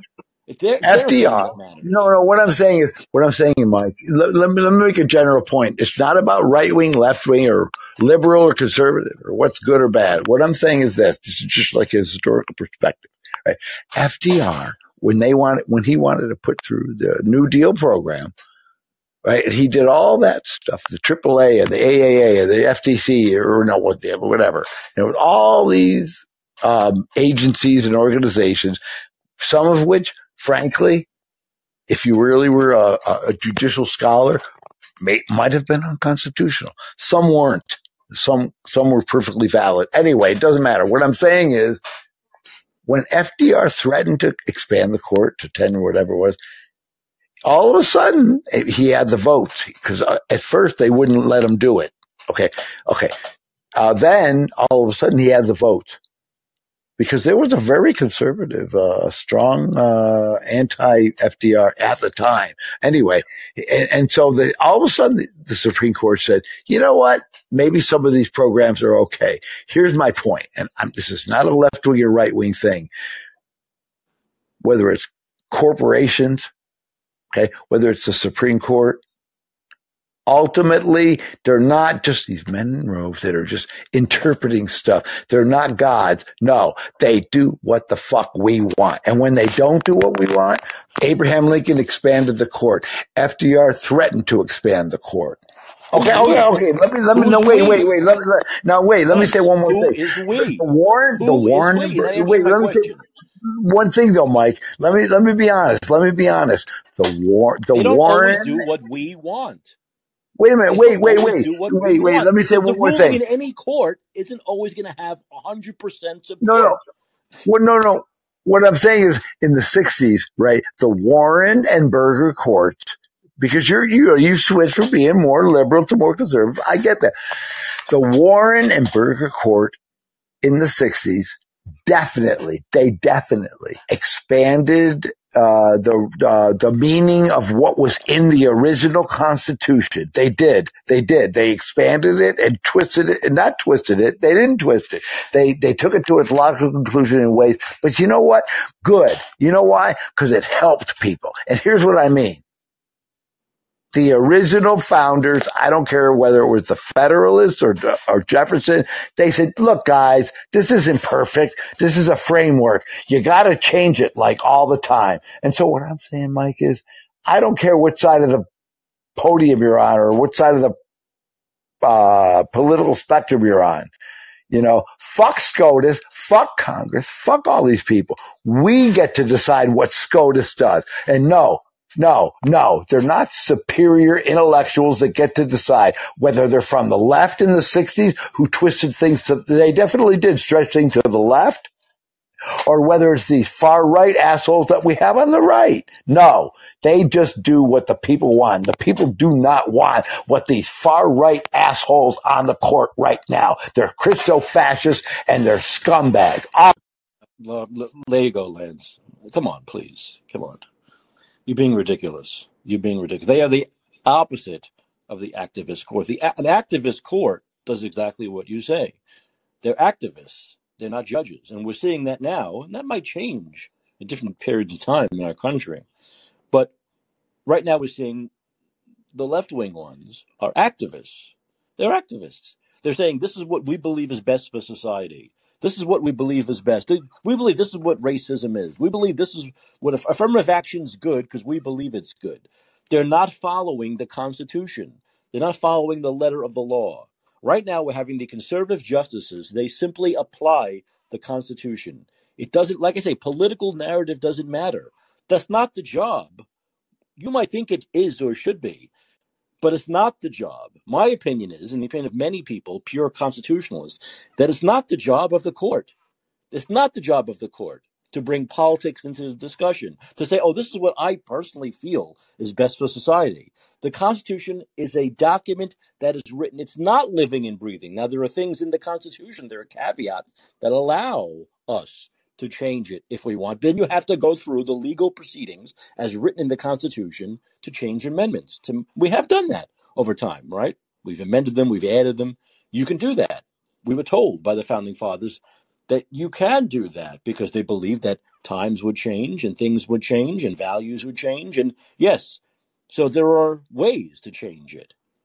But what's written in there now, as we speak, needs to be applied. And the Supreme Court, the justices who believe in the Constitution, right, not who are not political activists, have applied the Constitution, much to the dismay of who? Who is most upset at any of these rulings? Political activists. Political activists are upset. But that's not the job of the court to be political activists. It's to apply the Constitution to these rulings. Race should not be used when it comes to getting a job or to getting, in this case, uh, into a college. Race should not be the guiding principle as to who gets into college and who doesn't. Okay? Period. Abortion, going back to last year's court, is a states' rights issue. It is not a federal issue. It is not. It should not be up to nine justices whether abortion's legal or not. It should be up to the people in each state to elect people in those states. and those people can decide in those states whether they believe abortion should be legal or not, or limited, or whatever it may be, based on the people who they elect. So the power should be in the hands of the people in the states, not the federal government, not nine Supreme Court justices, which is what the activist court did in 1971, whenever it was. Okay? That activist court said, we'd like abortion, so we're going to make it federally legal. That's it.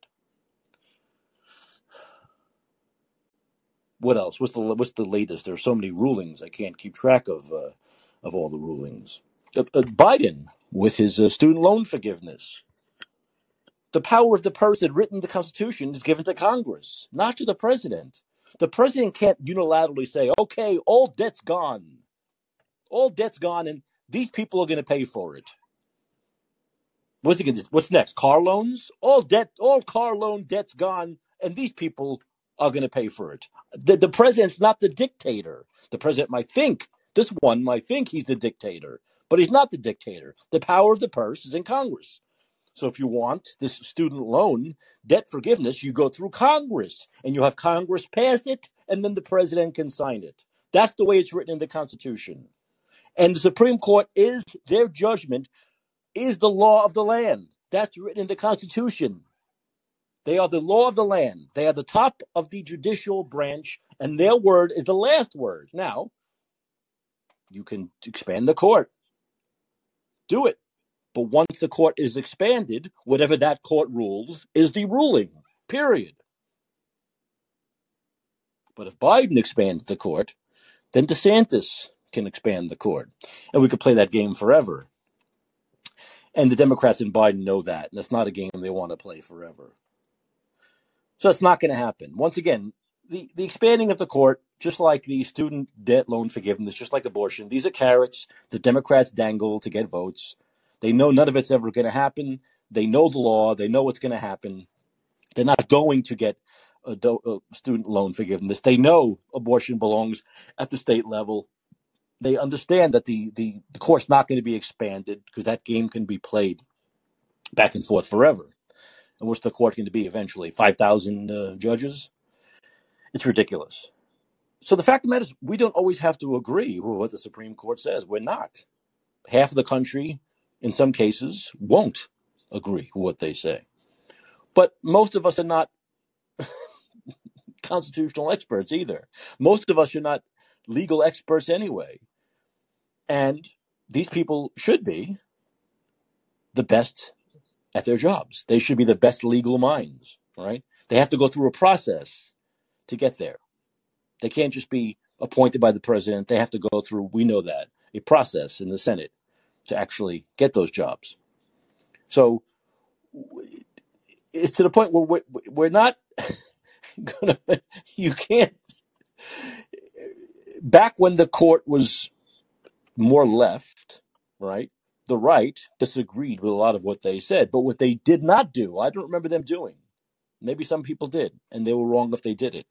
Is what we're seeing a lot of people on the left doing now, which is doing what Lance did, which is childishly saying they're full of shit, they're horrible, they're corrupt, and that's not the case. That's actually very dangerous to do that. It is incredibly dangerous. You have freedom of speech, you have the right to say anything you want about the Supreme Court. But I find it incredibly dishonest and disruptive and counterproductive to shit on the court simply because you don't like their judgments. Period. But nobody's perfect, right? Anyway, okay. So I'm going to end the show. It was a good show. It was a good show. I want to thank Lance and uh, Bill for calling in and adding. And Vlad called in and you know adding some spice to the show. Um, I want to remind everyone that this show is on weeknights, 11 p.m. Pacific, 2 a.m. Eastern time, which means I'll be right back with you tomorrow night. I'll be here again tomorrow night, Thursday night. Okay? But until then, this is Mike Caccioppoli reminding you that your influence counts. Use it.